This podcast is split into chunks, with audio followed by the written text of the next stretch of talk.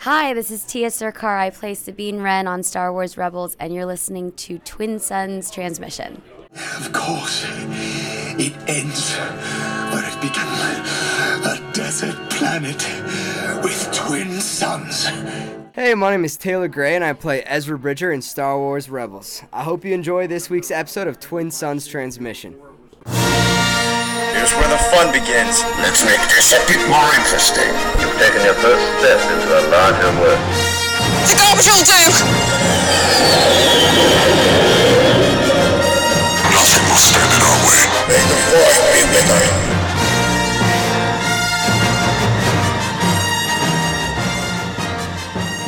Hello, everyone, and welcome to another episode of Twin Suns Transmission. My name's Eric Pfeiffer, joined as always by Jesse Sanfilippo. Hey guys. Welcome to episode 152. We are going to be talking about the brand new live action TV show from Lucasfilm and Disney, available now on Disney Plus known as The Mandalorian. We're going to be talking about the first episode, which aired this past Tuesday, the 12th, which was the launch day of Disney Plus, and we got our first episode 39 minutes of fantasticness of The Mandalorian. Jesse, I mean, this is just everything that we wanted, I feel like.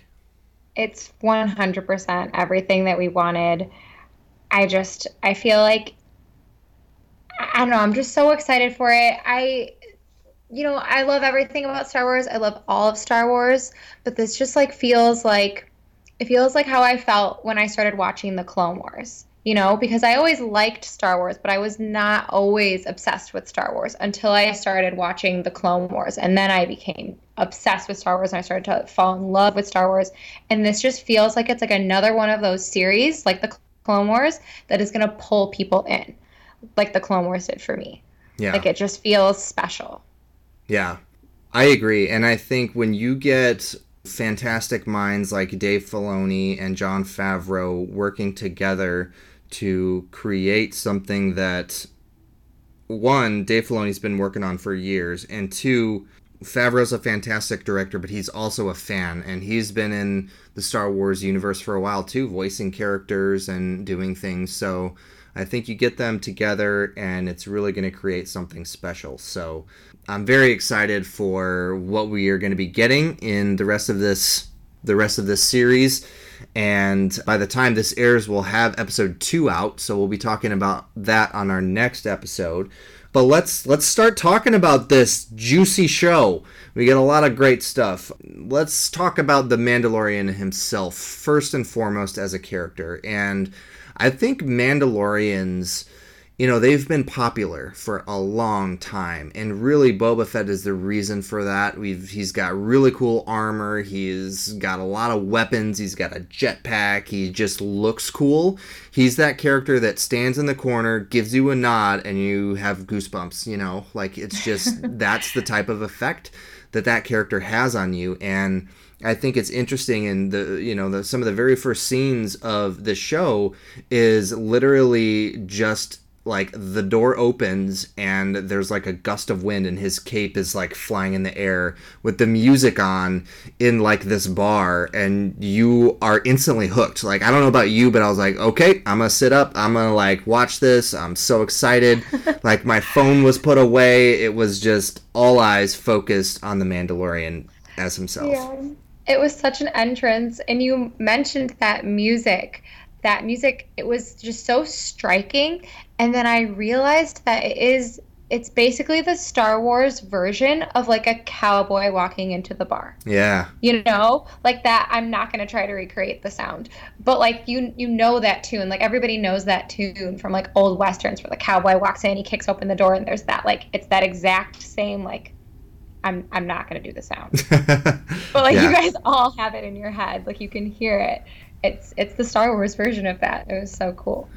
This had a lot of you know cowboy elements into it, and we'll get into that a little bit later. But we get to see him in action right away. You know, he's throwing people's heads into the counters. He's, you know, that that that iconic scene of him pulling the Quarren through the door as it closes on him.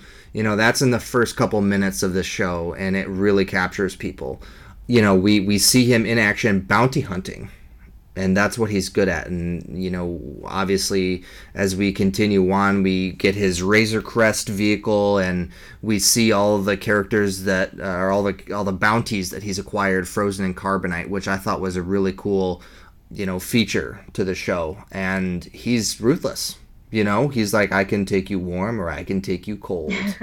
you know, he's he's got that he's got that air about him, that confidence. You know, and he he seems like like a Boba Fett, like a Cad Bane, like that bounty hunter that you really just don't want to come across. Yeah, it's like that that guy that's got nothing to lose and he knows he's good. Yep. Yeah, for sure. So you know as, as the episode goes on we we get some really cool creatures we get that big like walrus thing on the ice planet which was crazy and i think that's really kind of something that is iconic in star wars and just necessary in star wars is the creatures Yeah. you know and i think it was cool in the first couple minutes we see a big giant creature And it just also looked like I don't know, the effects in this show have already made me feel like they've melded somewhere in between.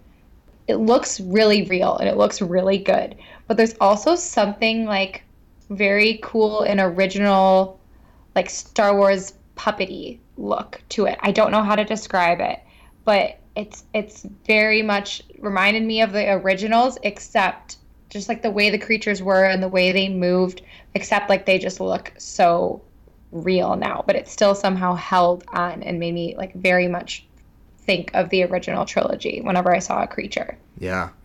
And we get a lot of the same species that we got from the original series and you know the original six. We get Rodians um, and other creatures that you know we hadn't really seen too much of in the sequel trilogy as of now. So I think that helps to really kind of bring you back to the original um, series. And I, I've seen a lot of people say you know this really had that original Star Wars feel to it and um, for a lot of fans out there, that makes or breaks it for you, you know. mm-hmm yep So I think it's it's cool that you know they're using that to kind of bring bring back other fans. Let's talk a little bit about the guild. So in Legends, there's the Bounty Hunters Guild that Boba Fett was in, Bossk was in, and it's sort of like this group of bounty hunters that worked to collect these bounties. And as we see with IG 11 later on, they're sometimes after the same bounties, but they work together, but they're kind of in competition. And it's led by this guy named Greef Karga, who's the head of the guild. And um, this was actually one of the scenes that we saw at Celebration in Chicago this past year. They showed us a clip of a scene of the Mandalorian talking to Griff Karga. And um, so essentially, it seemed like to me that the Mandalorian would take any job given to him. And it didn't matter how dangerous it was, what the pay was, he was going to take all of the whatever they called those like the the pucks yeah, the Puck. pucks. So it seemed like there wasn't enough work for him in the guild, you know? Like he was capturing his bounties and doing things so fast and so well that to me it's almost like why is he even in the guild? That's true. I didn't even think about that. Yeah, it seemed like he, you know, just kind of was like, has to be their main player, has to be their best guy they've got. Yeah. Cuz I mean they say that the business is busy except people don't want to pay the price that it would cost to hire someone from the guild, right? Isn't that kind of the idea? I thought maybe just he was expensive, particularly on his own. Mhm. I don't know. Yeah, could be. I don't know. But uh, what do you think of like this guild leader Griff Karga or Greef Karga and his relationship to the Mandalorian and how they work?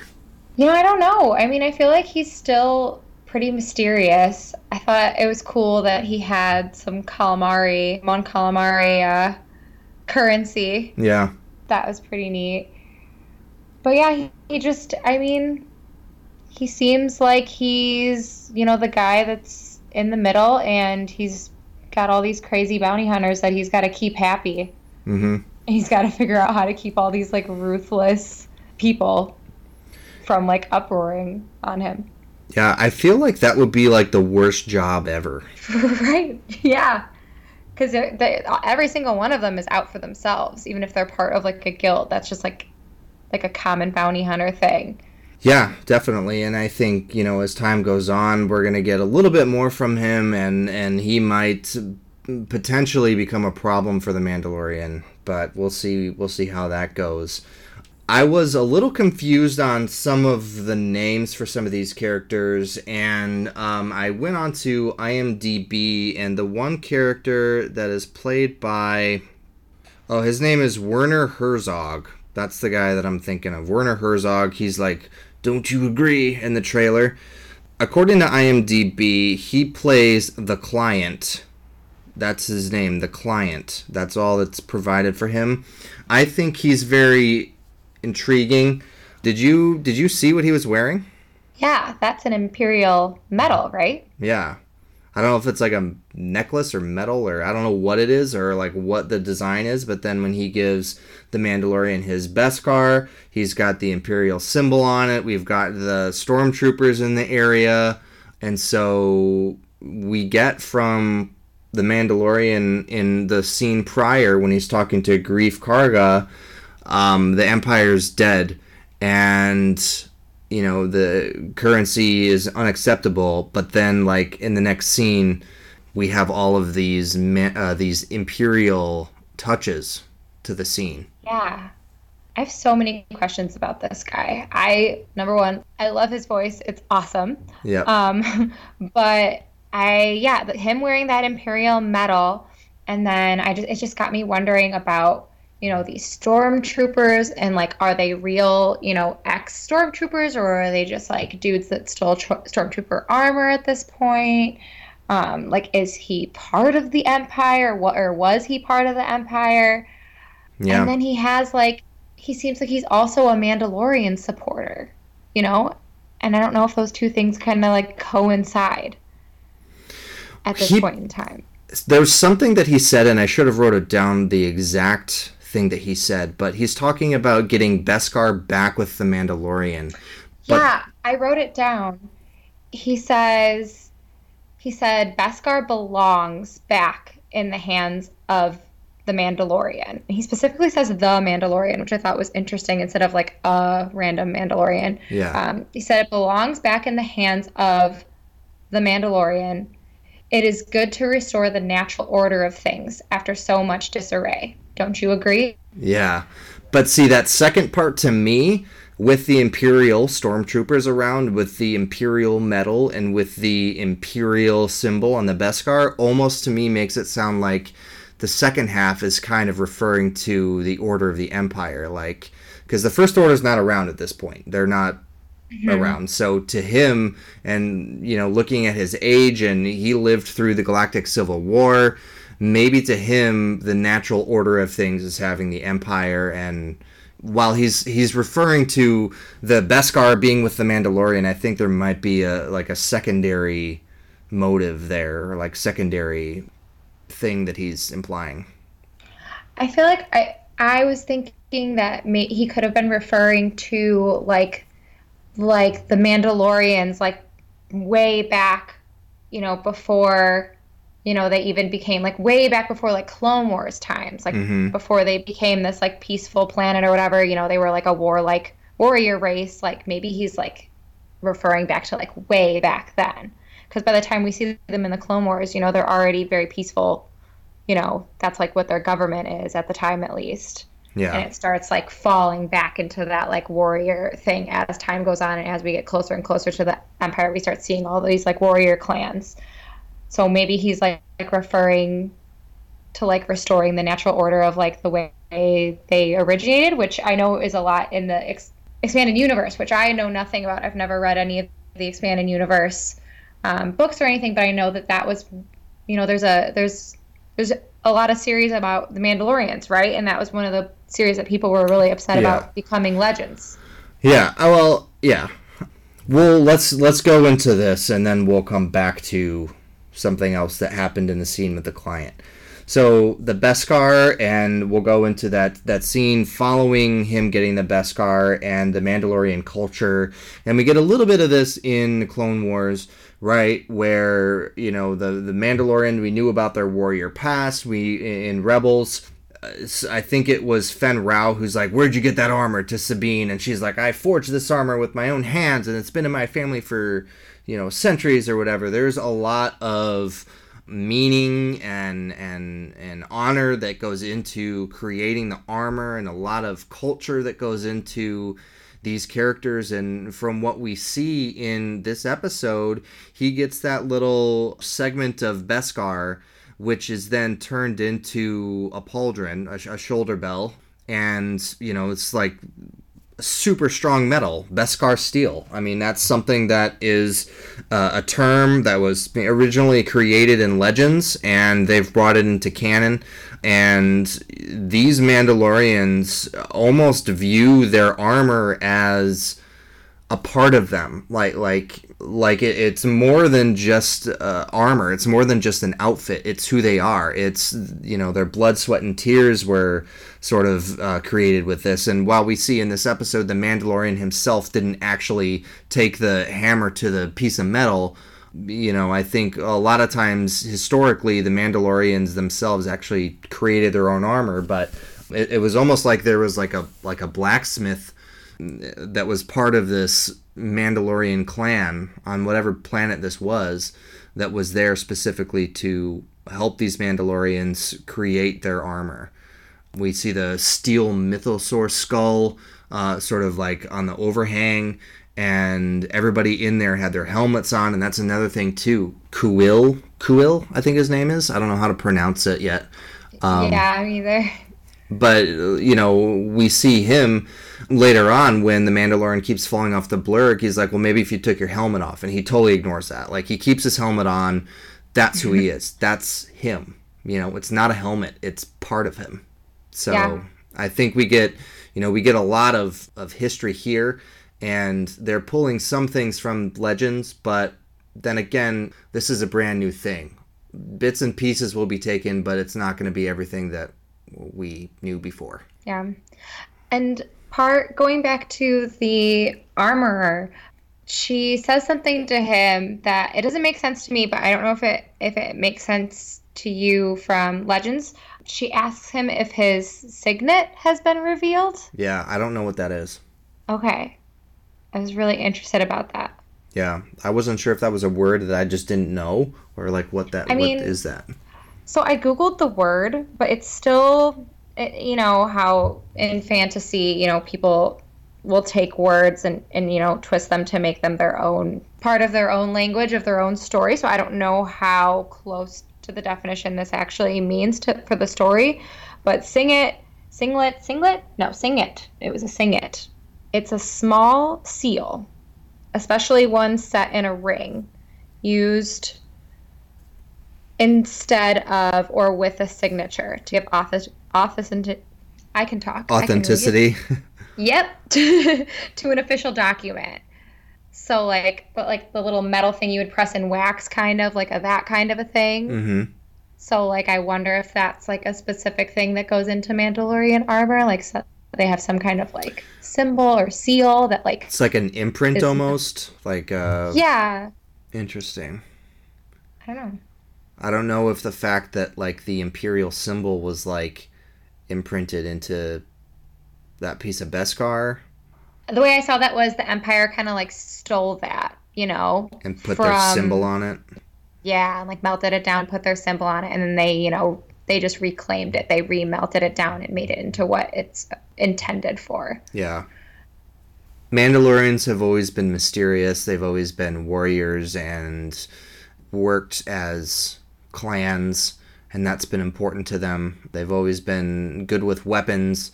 So I think the clan that we see in this episode will get more attention. He's going to go back there to, you know, especially if he's continues to be successful, he'll continue to go back there and get more armor forged and i think by the end of i don't know about season one but uh, you know at least as the story continues his armor is going to look totally different from the way it does now. Yeah, you I was know? thinking that too. I think his helmet is already made out of Yeah. um Beskar, right? Yeah. And at the beginning, I don't know.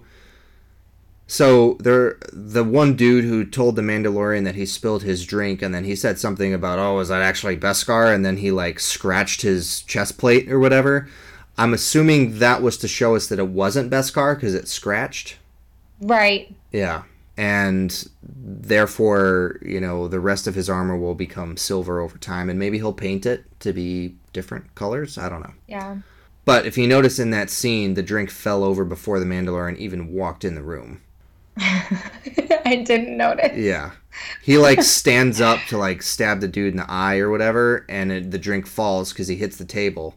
And then the Mandalorian walks in the door and says he spilled his drink. He's trying to stir the pot. yeah. All right, well, let's go back to that scene with the client. So, we're also introduced to a character named Dr. Pershing, and they're after this asset, right? And so they have this conversation with the Mandalorian about this asset, and there's no puck for it, and it's a 50 year old asset, and I saw someone post today. It was something that was on one of the other fan sites about the shoulder of Dr. Pershing. Did you see this and what the patch was on the shoulder?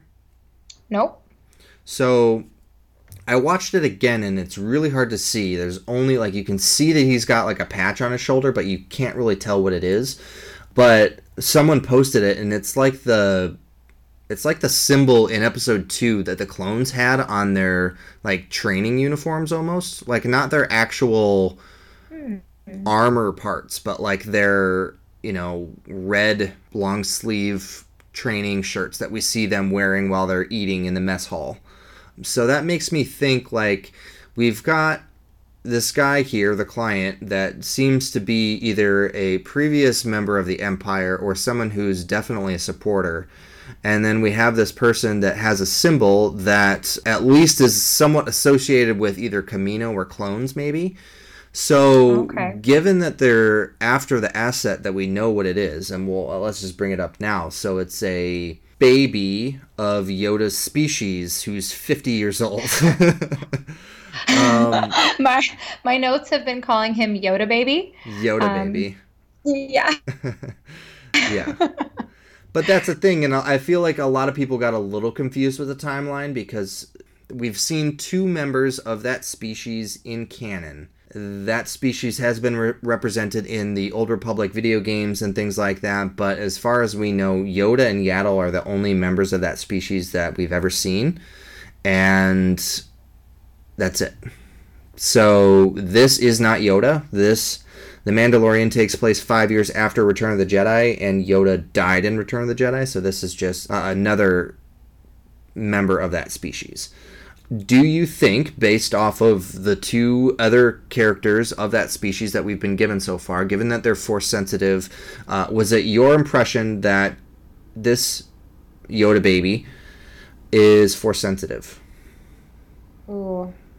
You know, I I it would make sense because it's kind of confusing as to why, you know, this baby is such a has such a big bounty on its head. Like why does a little Yoda baby Right.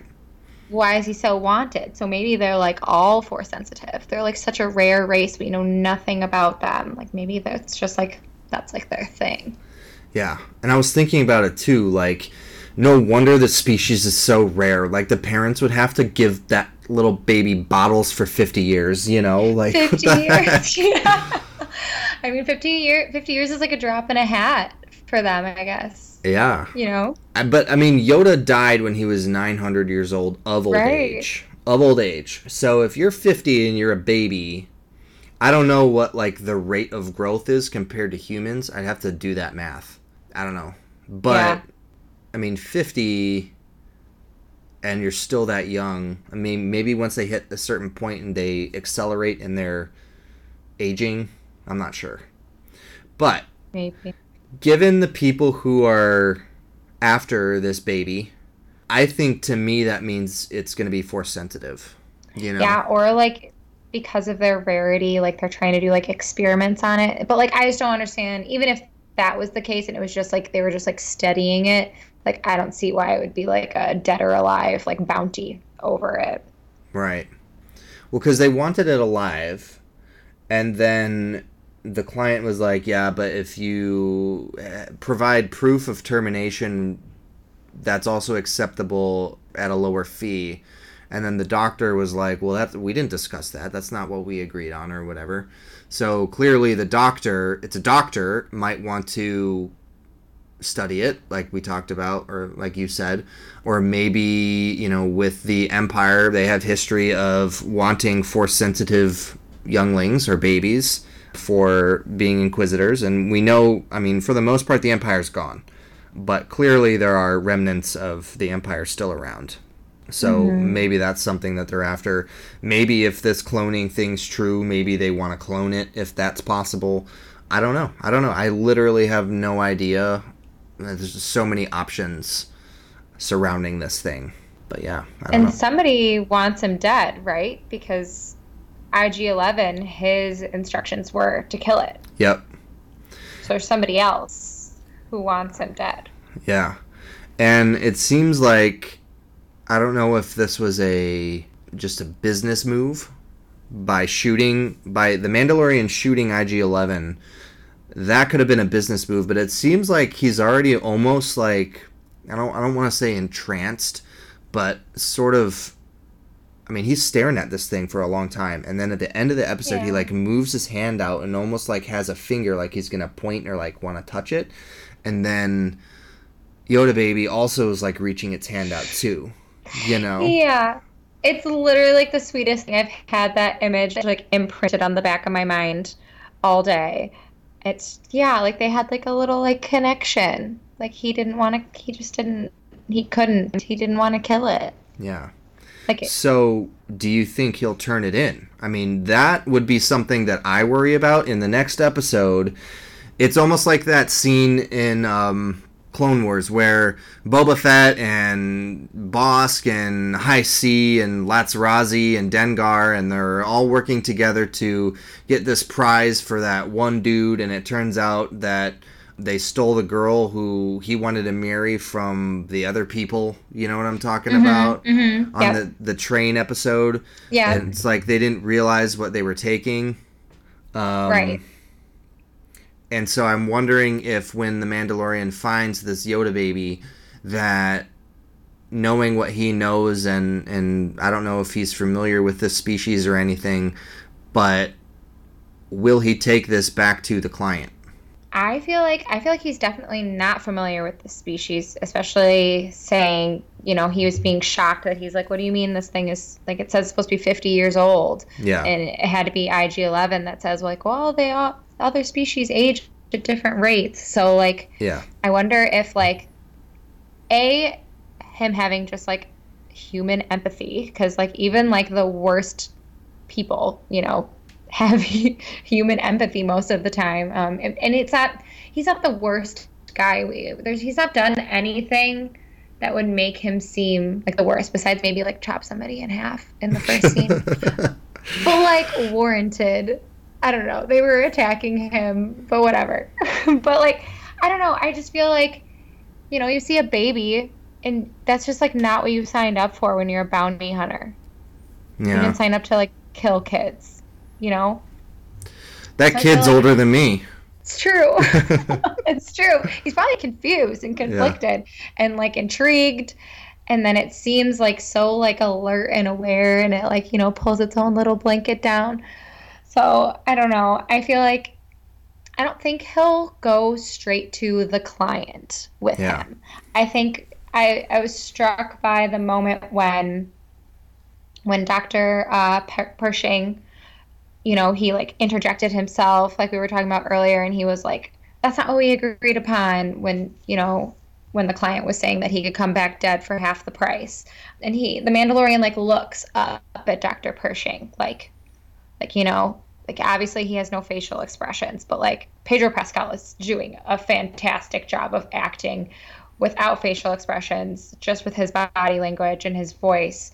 Fantastic performance already, but like I already felt like just that little like moment of him like stopping, focusing on the client and looking up at Dr. Pershing, like he like kind of like had like a moment of like empathy with him. And you know, this is me all reading. There's literally no facial expressions to read, but like Uh, the, how I read that moment was like he looked at that guy and I'm like, oh, this person, you know, cares about, you know, somebody cares about the bounty that I'm going after right now.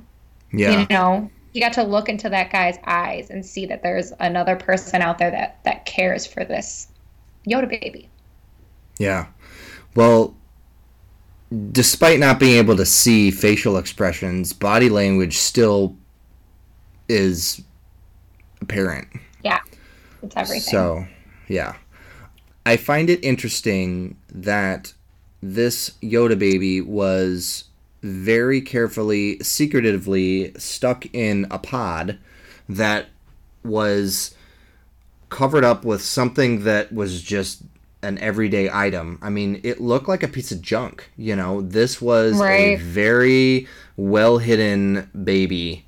That's not something that I would even like if I was going through rummaging through looking for even a, if even if I was looking for a baby, I don't even know if I would think to like hey, this might be a pod. I'll take this cloth off and open it up and granted they had like a little like tracker thing, but still, I mean, it was a it was a well hidden it was a well hidden asset. So whoever's trying to hide this thing, whoever got it, I don't know who they are, but I think that'll play a key part also. Knowing that the species is rare, the species is unknown, the species we don't know the planet of origin. So we'll see. and they had like a whole army protecting it. You know, they could have hit it. Like you said, it's like a so unassuming un uh, it's it's unassuming. You don't you wouldn't know that there's anything in there. They could have just hid it somewhere in the Yeah. in like a hut with Right. like one person watching after it. But they had like a whole army. Yeah. And speaking of whole army, it literally took two bounty hunters to take out this army. And let's talk a little bit about IG 11. So, IG 11, we see walking through, and this is, I feel like, everybody's idea of what the assassin droid IG88 would have been like had we seen had we had seen him in action. This dude was like swiveling around, his legs were doing like weird turns and Yeah. literally just like arms out, front, back, up, back, everywhere, you know, Yes. turn, just taking people out. Like it was so much fun to watch. It was like it almost had the same feeling as watching Vader at the end of Rogue One just take dudes down. It had Yeah. like the same feeling for me. No, I agree. That was that was so cool, and I was surprised at first because uh, you know the Mandalorian right from the get go says no droids when that first Yeah. speeder comes to pick him up, and then he gets on the side of IG88 pretty quickly, and he just like already had that like he had that personality. So I was kind of like surprised that he gets shot in the head at the end, but I was already like so attached to him. Like he had like, perfect like new droid personality to be like an iconic droid that could make it through the whole series Yeah. because he was just so funny. Kept trying to like self-destruct the whole time. Yeah. Yeah. Are you gonna you gonna be okay? Yes. You know, like he's just like yeah, he's he's funny. The droids always provide that comic relief. But here's my question to you about IG Eleven. So I didn't pick up on that what you just said about no droids and then, you know, at the end they're working together. I thought that was a, a really cool thing that you picked up on. So IG Eleven made a comment about how he's not to be captured and that he would need to self-destruct if the situation was uh, you know into that point where he felt like he'd be captured so the mandalorian just shoots him in the head and i don't know where his primary like circuit was because he gets shot from he gets shot from the the army we'll call them and he's like yeah it missed my circuit or whatever and then the Mandalorian shoots him in the head and he falls over. So one, he doesn't self-destruct. Two, I don't know where his primary circuit is, and I don't know where he got shot from the army. Did you see like where where was his blaster shot when the Mandalorian felt- says, "Are you okay"? I felt like it was like his like like shoulder or like his side just Right. from the way he got hit. Okay, so maybe his primary circuit or whatever it is is in his head, and he is gone. I don't know, but do you think Do you think IG88 is or IG11 is literally just in that one episode and that's it? I mean, that's all the footage we've seen from him in I the trailers, know. I believe. So he could be totally gone forever. But, But he had his own poster. that's that's where I'm stuck. He had his own poster. Uh, Kuiil had his own poster. That made me feel like they were gonna make it through. Like I don't know. I mean, we've seen R2 go through some pretty crazy stuff and get banged up pretty good, and you know get rebuilt. But I don't know if we've ever seen anyone come, any droid come back with like a headshot. Because whenever we see like droids getting, you know, like hooked up so somebody can like look up their memory and see where you know they've been and where they came from and try to get intel it's always they're always like hooking up their head like their head seems like that's like what matters Yeah. the most Well, C3PO got blasted into a million pieces. Chewbacca had to put his head back on. So but his head wasn't blown up like you know Yeah. like he didn't have like a shot through it it just like came off and then they just like put it back, put it on. back on. Yeah. I don't know. I really thought he was super cool in this episode, so I hope they keep him in there. Me But- too. Yeah. No Cara Dune yet. No Cara Dune in the first episode, which I'm looking forward to seeing her. I think she's going to be really cool. I wanted to talk a little bit about the Mandalorian and um, the armorer talking about foundlings. Okay. because when she's making his shoulder piece, Mhm. she tells him that he's very generous and that the extra, the word is escaping me, uh, Beskar. Beskar, the extra Beskar is going to help support many foundlings. Mm-hmm. And then the Mandalorian said, I was once a foundling. And that's when all those flashbacks start. Yeah. Uh, so I was really curious to see what you thought those flashbacks were, like what's happening there. I think anytime you have somebody that's jaded and you know the strong silent type, not always, but you know you have you have the Mandalorian that literally ignores most people's comments toward him.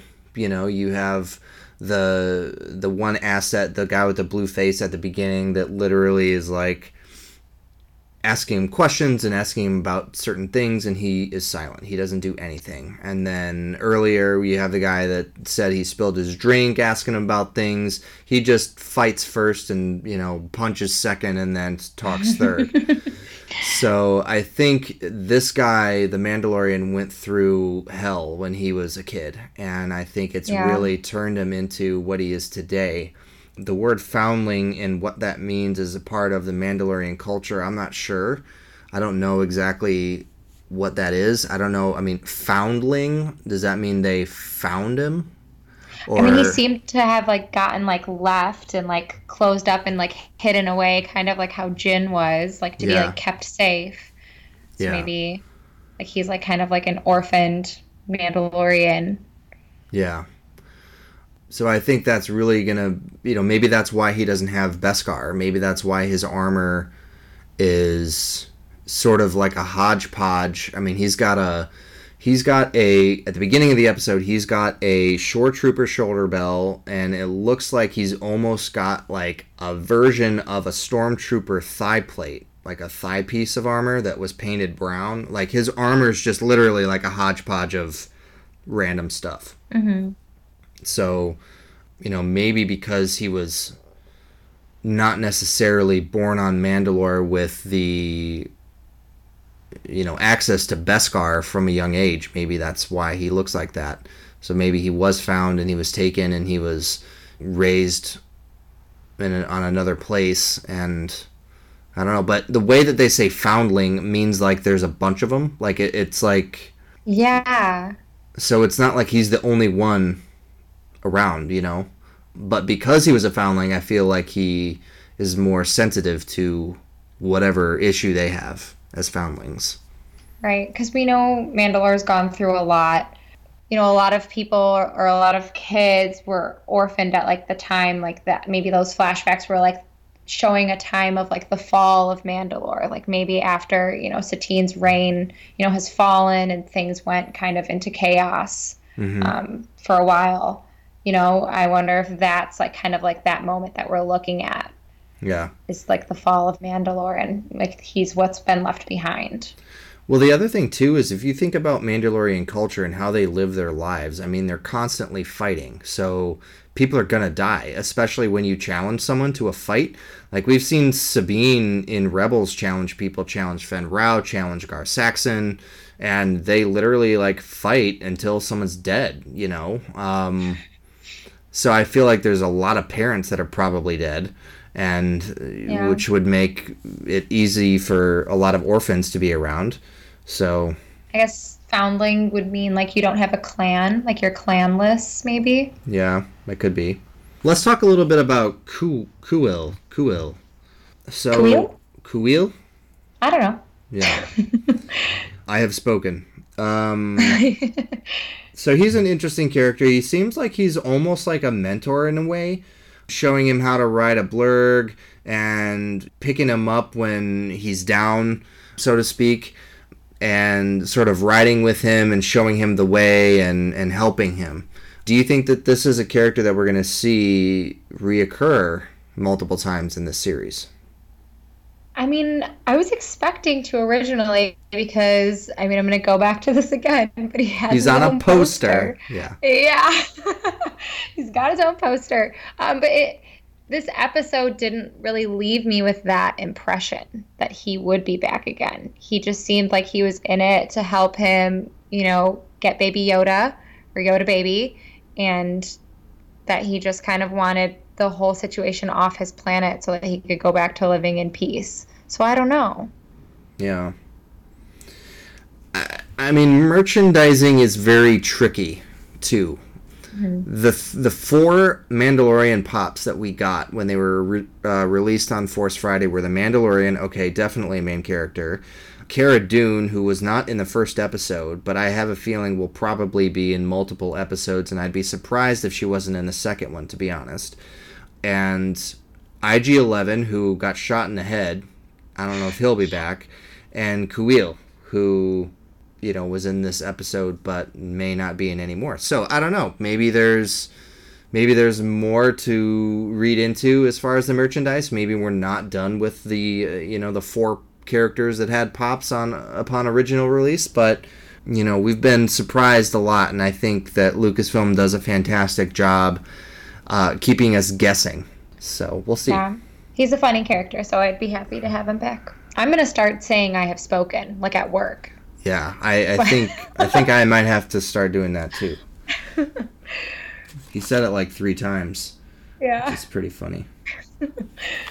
So let's talk a little bit about um, the opening, Jesse. It's it's almost like a mini Marvel opening, Yes. you know, where they have like the characters and it goes through different colors. I think that's really cool, and I'm glad they're doing that. I wonder if they'll start doing that for the movies now. Probably not. Right, like I, well, I wonder if that's like going to be like a Disney Plus Star Wars thing. Yeah. Like that'll be like the opening credits of any, you know, any Star Wars related thing that's on Disney Plus. I haven't gotten to watch any of the other things on there, any of the movies or you know past Clone Wars episodes. But I wonder if that is before, Yeah. just for Disney Plus. I hope so. It's pretty awesome.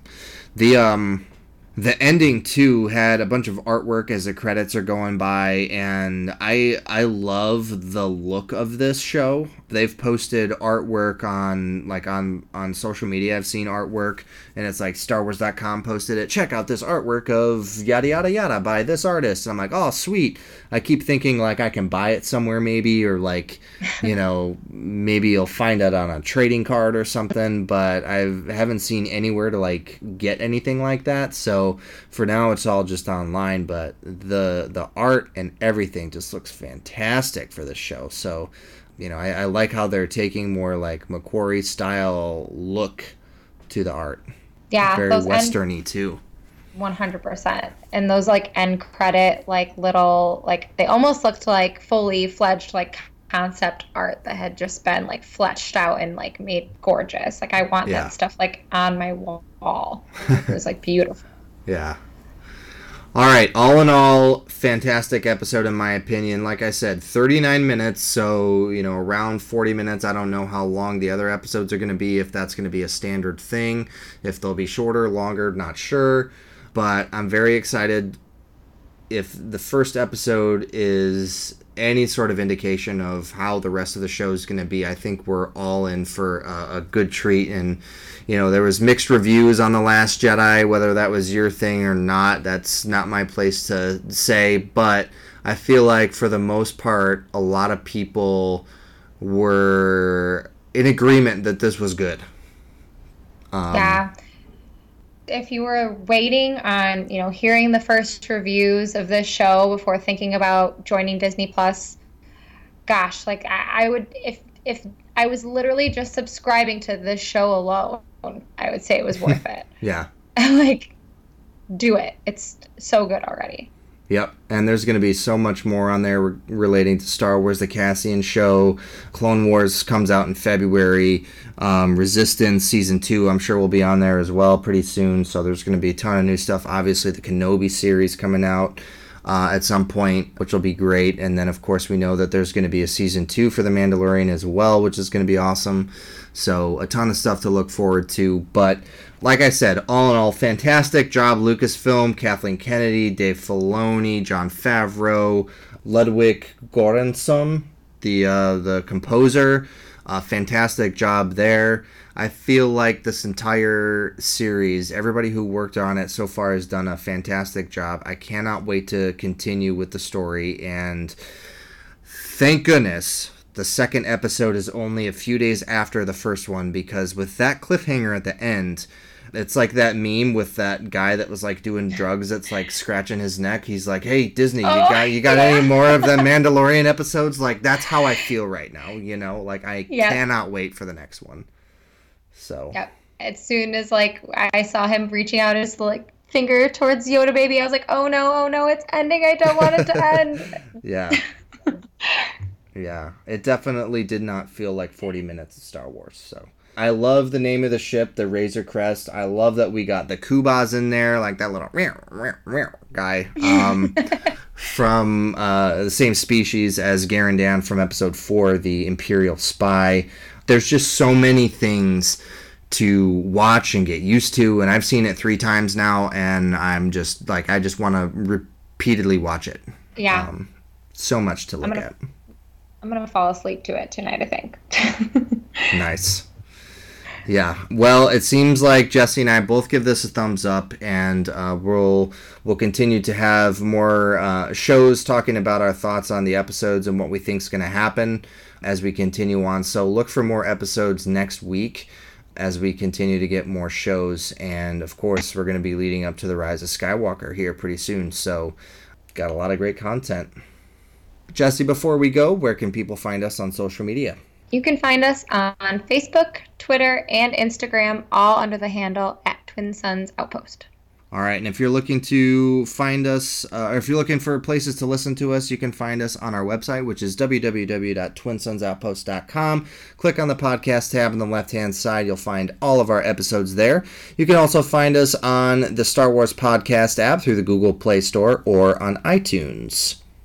For Eric and Jesse, thank you so much for listening to episode 152 of Twin Sons Transmission, where we talked about episode one of the new Disney Plus Star Wars series, The Mandalorian.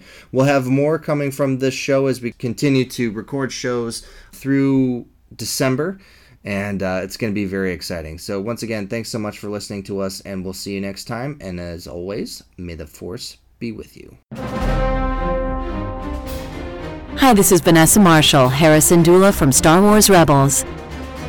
You've been listening to Twin Sons Transmission, an exciting show where sand gets everywhere. Thank you for listening to this presentation of the Twin Sons Podcast Network. May the Force be with you, always.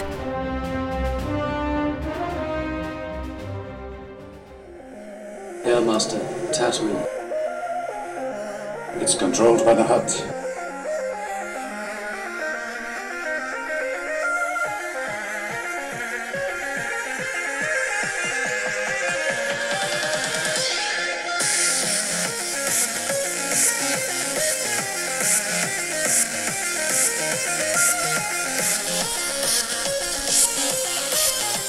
Rendezvous point on Tatooine.